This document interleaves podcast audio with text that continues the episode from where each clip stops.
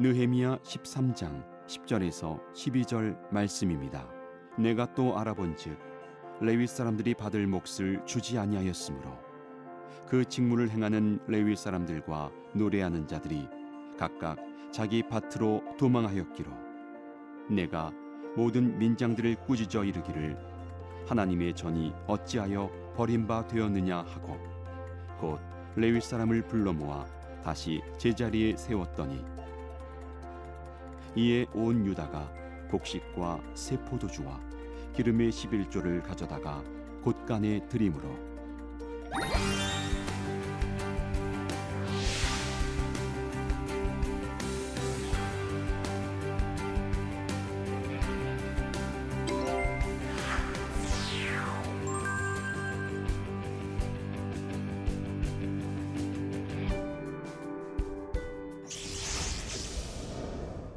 안녕하십니까?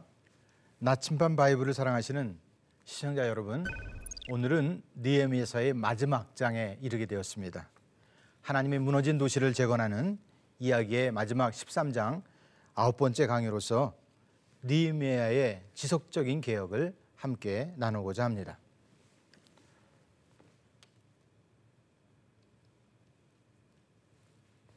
오늘 니에미야서는 처음 예루살렘에 도착한 이후에 온갖 방해와 어려움 끝에 마침내 성벽이 완성되어지고 그 긴 대단원의 과정에 끝내게 됩니다.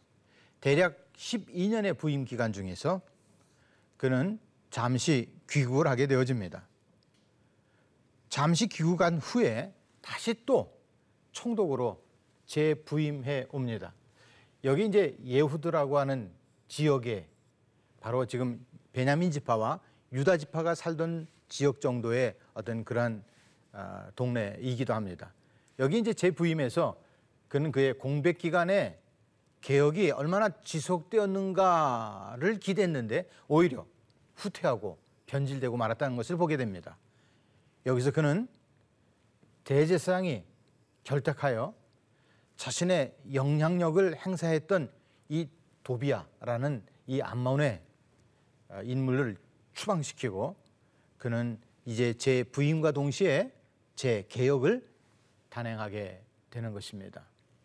그래서 오늘의 포인트는 개혁이 성공적으로 이루어진 뒤에 불과 몇 년이 지나지 않아서 이 어떻게 신앙적 퇴보와 변질이 일어날 수 있을까라고 하는 이 개혁 뒤에 나타났던 이 퇴보의 영향을 우리가 한번 생각해 보고 두 번째는 이것을 지속적으로 이루기 위하여 우리에게는 무엇이 필요했을까?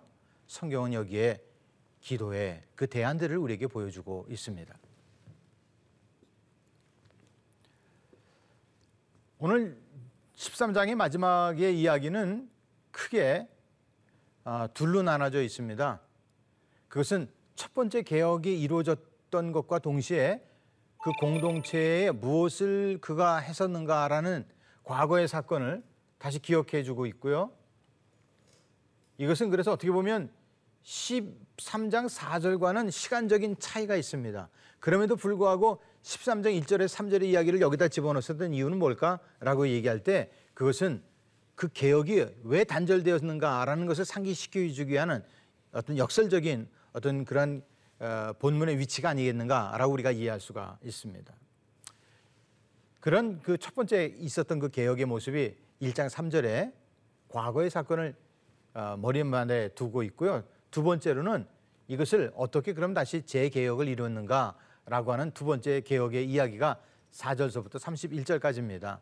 이 4절서부터 31절까지를 다시 크게 나눠보니까 여기에 성전 정화가 있었고 여기에 정상화를 어떻게 회복했는가 그리고 이것을 위한 그들의 안식일 준수와 그리고 이 일들의 그 중심에는 이방인들이 섞여 있었던 그들은 혼합주의를 어떻게 축출하는가라는 이야기로 구성되어 있는 것을 볼 수가 있습니다. 오늘 첫 번째 단락으로 등장하는 그 도입 부분으로서 1절에서부터 3절까지는 공동체 정교를 위한 정화의 옛 모습을 아, 다시 상기시켜 주고 있어요. 아까도 언급했던 것처럼 1절에서 3절이 낙성식을 하던 때를 얘기해 주고 있습니다. 그리고 4절서부터 31절은 느헤미야가 다시 페르시아로 갔다가 되돌아와 가지고 그가 일어났던 이야기로서의 구성적인 내용들을 담고 있기 때문에 아까 그것을 우리가 지속적인 에레미야의 아, 느헤미야의 아, 개혁이다라는 우리가 표제를 사용했던 것입니다. 여기에 그, 그 도입 부분으로서 즉 낙성식에 있었던 그 사건들을 그는 다시 한번 상기시키면서 유대인들이 하나님의 은혜를 망각하고 성전을 더럽혔어요. 그리고 그것은 안식일을 어기는 일들과 또 이방인들과 혼인하는 죄를 범했다는 것을 볼 수가 있습니다. 이것이 특별히 사회적 분위기의 대제사장의 손자들까지도 이방 여인과 결혼할 정도였다면 이것은 그 사회에 얼마나 만연되어 있는 혼합주의적인 성격이 팽배해졌는가라고 우리가 한번 그 과거 이야기들을 엿볼 수가 있습니다. 공동체 저, 어, 그 제거는 건물을 세우고 성벽을 쌓았다고 끝나는 것이 아니었어요. 그것은 봉헌식을 했다고 지속되는 것도 아니었단 말이에요. 하나님의 말씀이 그들 가운데 어떤 기준이 되어지지 못했을 때 결국 그들의 모든 것들이 허물어진 것을 알 수가 있었습니다. 오늘 두 번째 개혁으로서는 바로 이 과거의 사건을 다시 상기시키면서 오늘 그들을 새로운 개혁의 자리로 초대하는데 그 첫 번째는 성전을 정결케 하는 데 있습니다.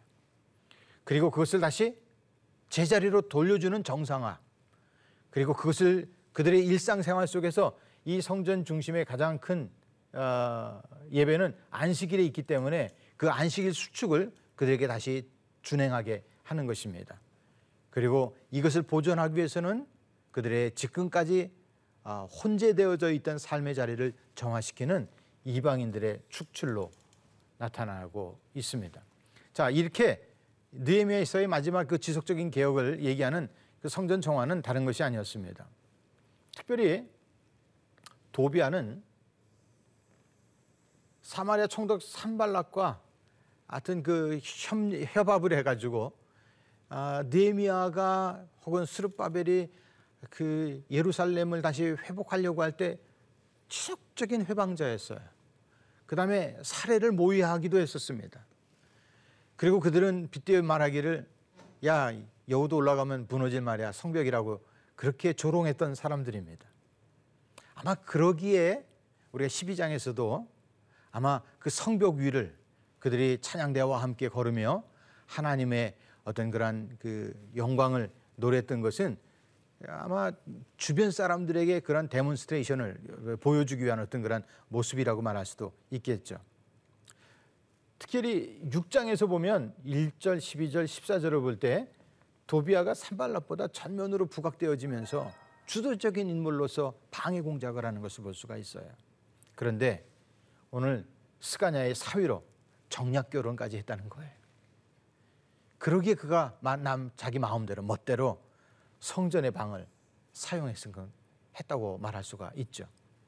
그는 지금 이런 결혼들을 통하여 그의 어떤 힘에 예루살렘에까지 미쳤고 예루살렘의 그 성전에 귀한 보화들을 두는 그런 창고까지도 자기 마음대로 사용하는 그러한 하여튼 모략적인 어, 인물이라고 말할 수가 있습니다.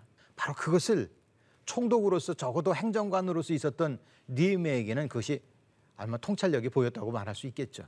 그래서 단호한 정결 조치를 취했던 것입니다. 그래서 8절에서 9절에 보면 다 내어 던지고 다시 잃어버렸던 그 모든 성전의 기구들을 다시 제자리로 들여 놓았다는 것이에요. 지속적인 개혁에는 여러분 이 단어가 끊어버려야 될 것을 끊고 다시 제자리를 찾아야 될 것들을 다시 제자리로 놓아야 된다는 것입니다. 시편은 우리에게 말하기를 의인은 악인의 회중에 쓸 수 없다고 말하고 있어요. 그런데 지금 하나님의 전에 악인이 거했단 말이에요. 그래서 하나님의 그 거룩성이 침해됐다고 말할 수 있는 거예요. 그러한 중대한 과오를 제사장이 지금 하고 있었다는 거예요. 이 구절의 이야기는 이런 성전의 정상화를 꾀하고 있습니다. 니에미아는 레위인들을 소홀하게 대했던 지도자들의 무책임을 인하여 그들을 꾸짖습니다. 이미 12장에서도 그것을 지속하기 위해 레위인들에게 새로운 기능과 그 직무를 감당할 수 있도록 보장해 줬지만 결국 그것이 오래 지속되지 않았다는 거예요. 우리가 리더를 세워놓고 리더에게 그 일들을 감당할 수 있는 그런 세계적 보장이라든지 이런 것들이 있어야 되는데 그런 것들을 할 수가 없었어요. 그래서 생계를 위해서 들에서 일할 수밖에 없었던 레위인들의 모습을 여기서 잠깐 언급하고 있는 것을 볼 수 있습니다. 그래서 충직한 들을 다시 세워가지고 레위인들에게 11조를 분배하게 합니다. 이 같은 선한 일로 인하여 니에미아는 하나님께 그들을 기억해 달라고 하는 마지막 단락의 기도문을 여기서 볼 수 있습니다. 이 기도문은 독특하게 느헤미야에서의 마지막 장에 세 개의 단락으로 구별되어지는데 10절에서 14절, 15절에서 22절, 23절에서 31절인데요. 여기에 패턴은 그들이 무엇이 붕괴됐는가를 얘기해요. 11조 규례가 붕괴되었고요. 그 다음에는 무엇이 두 번째 붕괴됐냐면 안식일 규례가 붕괴되었어요. 그리고 또 세 번째는 무엇이 붕괴되었냐면 그들의 결혼 규례입니다. 여러분 결혼이라고 하는 것은 내가 사랑하는 사람을 선택한다고 하는 그 단순한 사랑의 시작점이라고 얘기하는 것이 아니라 결혼의 제도를 창세기서부터 우리가 소급해가면 하나님의 나라를 이루는 하나님이 최초로 만드신 에덴 동산의 규례법입니다. 근데 그 규례를 우리가 상실할 때 그것이 얼마나 하나님의 나라의 모든 질서가 망가지는가라고 하는 것을 우리가 상기해야 됩니다. 느에미아의 지속적인 개혁은 이러한 11조 소유에 대한 개념이죠. 안식일 그런 날짜에 대한 구별되는 의식입니다.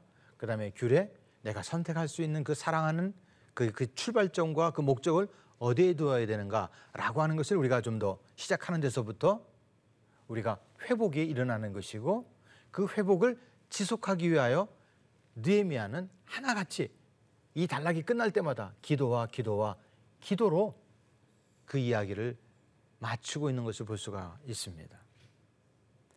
특별히 개혁의 어떤 그런 이야기들을 회복시킬 때마다 그들은 기도문으로서 그 이야기를 계속 연장선상에 두고 있다는 것입니다.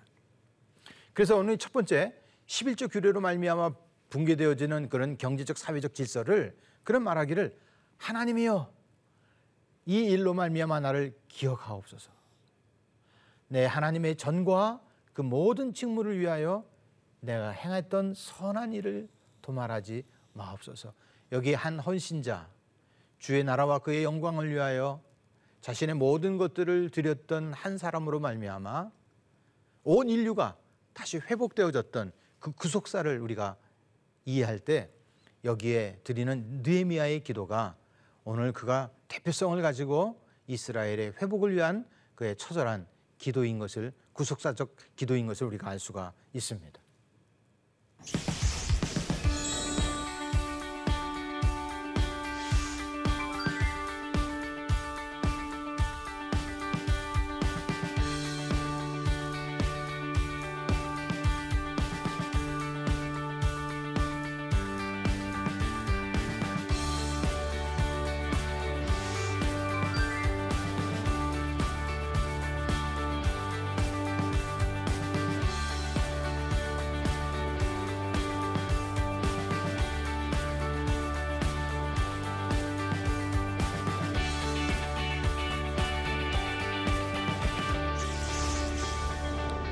번째는 안식일이라고 했는데 오늘 니에미아가 이렇게 위에서 내려다 보니까 이스라엘 사람들이 안식일을 안식하지 않고 노동을 하는 것을 그가 봤어요.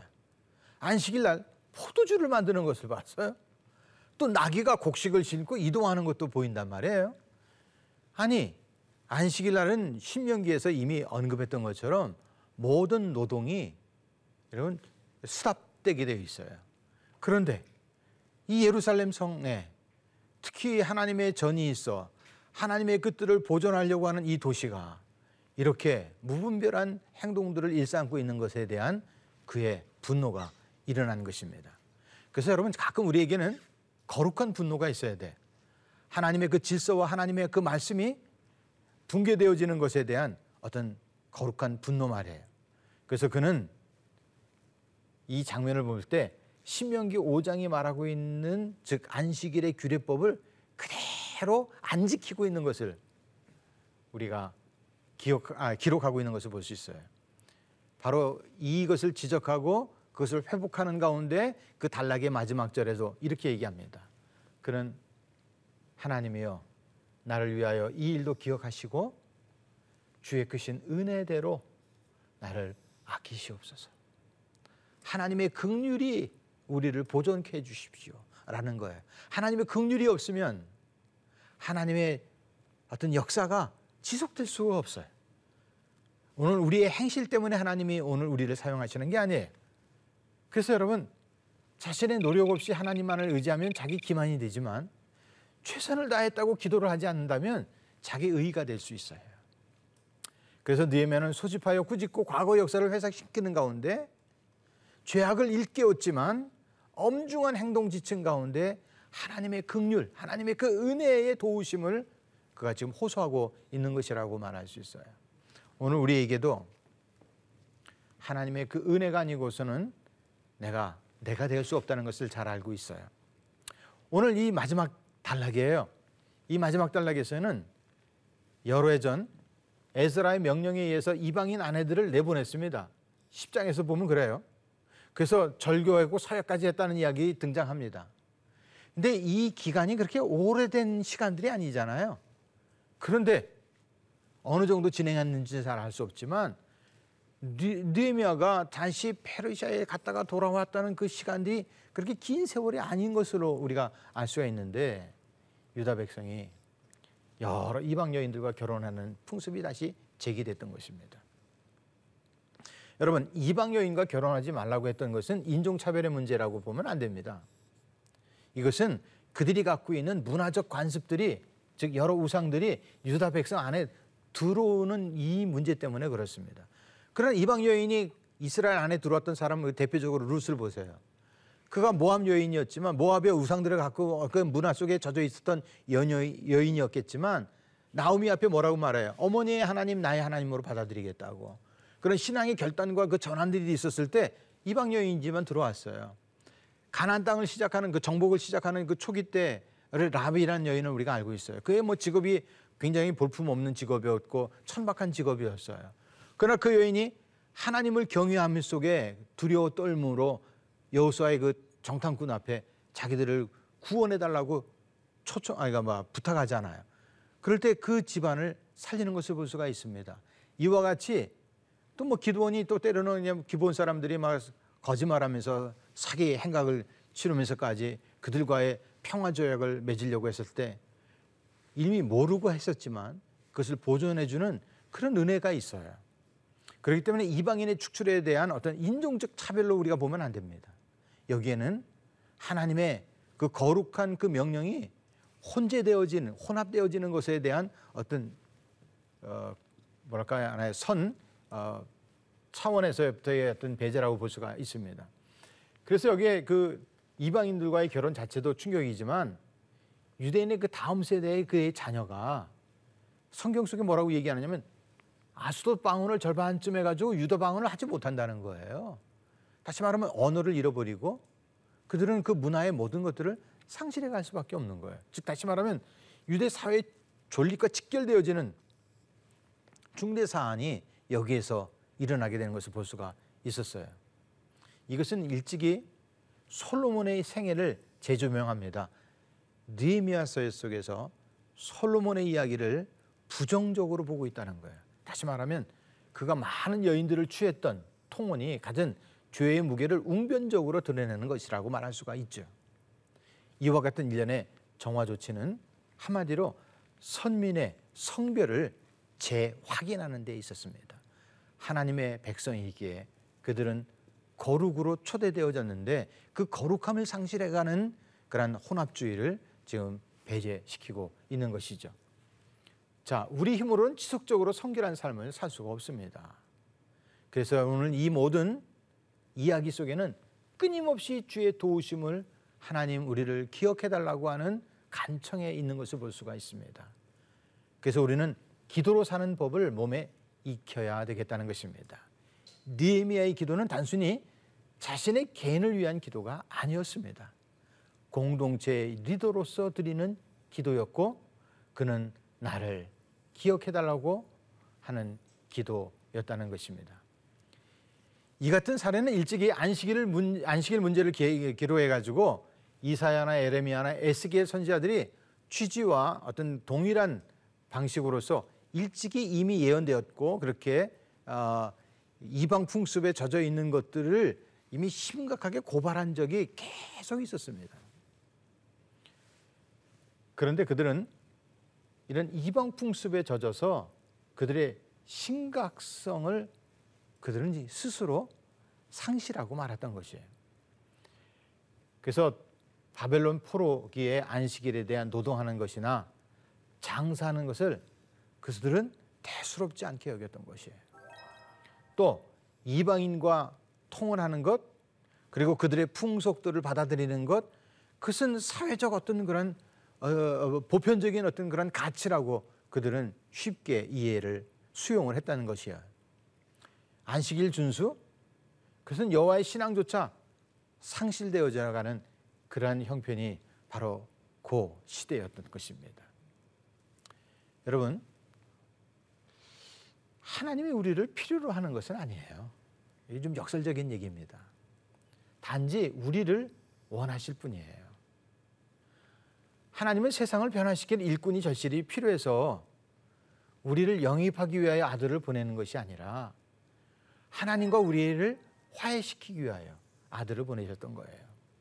하나님 앞에 우리의 가치는 얼마나 많은 성과를 거두느냐가 아니었습니다. 얼마나 더 가까이 다가가느냐에 있다고 말할 수 있습니다. 그러기에 오늘 우리 개혁이라는 말 속에서 그런 거대한 어떤 그런 어떤 성공주의적 어떤 그런 성과주의적인 것들을 우리가 요구하는 것이 아니라 우리 안에 일상의 나의 결혼이나 나의 재산이나 나의 어떤 날들이 하나님을 위하여 얼마나 구별되어지는 삶을 살고 있는가라고 하는 것입니다. 즉 하나님과 얼마나 더 가까이 나가고 있는가. 하나님의 일이 중요하지 않다는 말은 아닙니다. 단지 가장 중요한 것이 아니라는 말입니다. 팀 켈러는 그래서 무슨 얘기를 하냐면 역설적으로 본래 좋은 것을 궁극적인 것으로 삼는다면 그것이 우상이 될 수 있습니다. 라고 우리에게 경고하고 있습니다. 따라서 느헤미야는 백성의 죄악을 척결하고 바로 잡는 재개혁을 단행했던 것입니다. 같은 시대 개혁자였던 에즈라도 똑같이 이방인과의 결혼을 갖다가 금지시켰었습니다. 이스라엘 중에 이미 결혼한 자식까지도 두고 사는 이방 여인들을 몰아낼 정도까지 중요한 사안이었습니다. 이방인들과의 통혼을 철저히 금지시킨 이유는 그 결혼의 결과로 발생하는 혼혈보다 이방 종교와의 통합을 통한 백성의 배교의 위험 때문에 그랬다는 것입니다. 유대인들이 선민으로 순수 혈통을 유지해야 하는 근본 이유는 하나님의 신앙을 수호하기 위해서였습니다. 그래서 제사장들조차도 죄악을 범하는 것은 당시 심각한 타락성을 보여주고 있어요. 마지막 정은 그런 많은 개혁과 부흥의 역사들이 일어나고 있음에도 불구하고 인간의 부패는 지속적인다는 것을 알 수가 있습니다. 이렇게 부패할 수밖에 없는 그 인간에게 우리에게 거는 기대가 있습니다. 만왕의 왕으로 오실 메시아, 영원한 우리의 지도자가 될 메시아를 우리가 기대하게 했던 것입니다. 그래서 느헤미야서의 시작이 하나님의 도시가 황폐해졌다는 소식을 듣고 금식하며 울며 기도했다는 모습으로 시작했습니다. 구절에 특별히 택하신 곳에 돌아가게 하리라 하신 말씀을 이제 청하건대 기억하옵소서. 하나님의 언약을 기억하옵소서. 그리고 마지막 장에도 하나님이여 나를 기억하사 복을 주옵소서 라고 하면서 마무리되어지는 것이 오늘 니에미아서의 시작과 끝이라고 말할 수 있습니다. 거룩한 도시, 거룩한 장소, 거룩한 백성으로 거룩한 나라를 이루기 위해서 그들에게 지속적인 재건을 이루려고 할 때 그것은 개인의 뜻이 아닌 아버지의 뜻을 이루어 드리려고 하는 기도가 그 힘이 된다라고 하는 것입니다. 오늘 우리는 하나님이 무너진 도시를 재건했던 느헤미야의 그 긴 이야기를 어, 생각해 봤습니다. 오늘 마무리하는 입장에서 오늘 우리는 두 가지를 한번 여러분과 나누고 싶습니다. 우리는 우리의 삶 속에 무엇이 하나님께로 가는 길을 가로막고 있는지 볼 수 있어야 됩니다. 그런 통찰력이 있어야 돼요. 아까 그 무너진 예루살렘의 도시를 봤던 세 가지 어, 사항을 여러분 기억해 보세요. 그가 11조를 바치지 않았다는 것은 즉 재물에 대한 그의 관리 능력이에요. 재산에 대한 그 가치와 그 관리를 어떻게 두고 있는가라고 하는 것이라고 말할 수 있고요. 두 번째는 안식일이죠. 안식일들을 그들은 하나님께 어떻게 구별하여 사는가. 그는 날짜가 나의 모든 내 생의 날이 아니 내 날의 주인이 아니라 그것은 하나님께 구별되어지는 예배의 날이 되어야 되는데 그것이 그들에게 상실되어졌어요.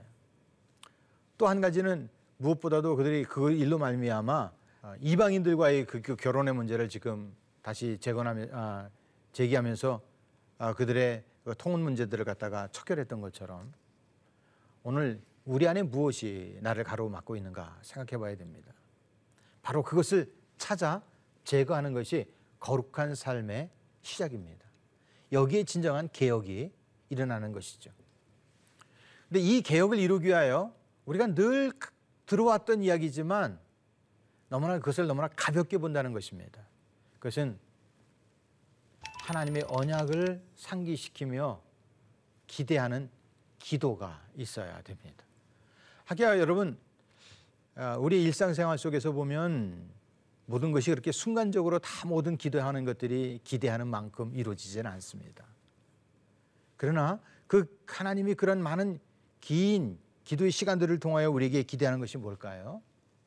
하나님을 더 가까이 가게 하는 것입니다.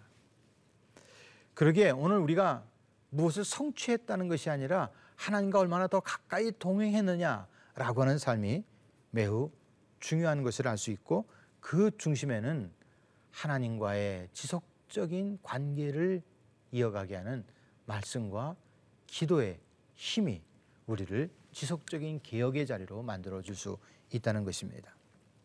오늘 니에미서의 마지막 이야기는 어떻게 보면 이 구약 역사의 마지막 역사서 중에 하나라고 말할 수가 있습니다.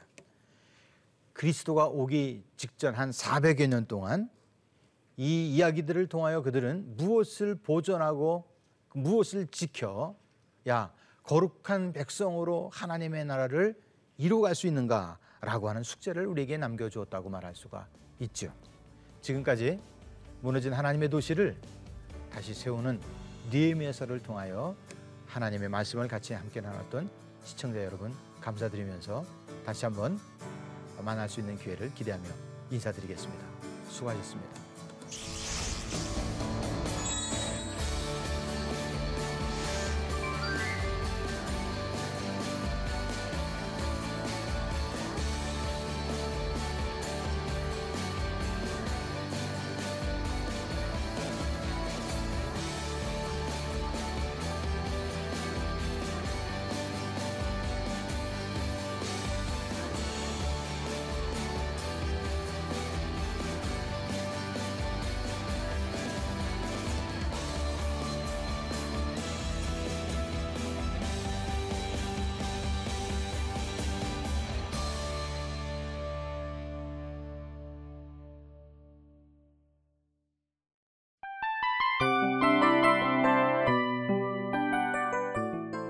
이 프로그램은 청취자 여러분의 소중한 후원으로 제작됩니다.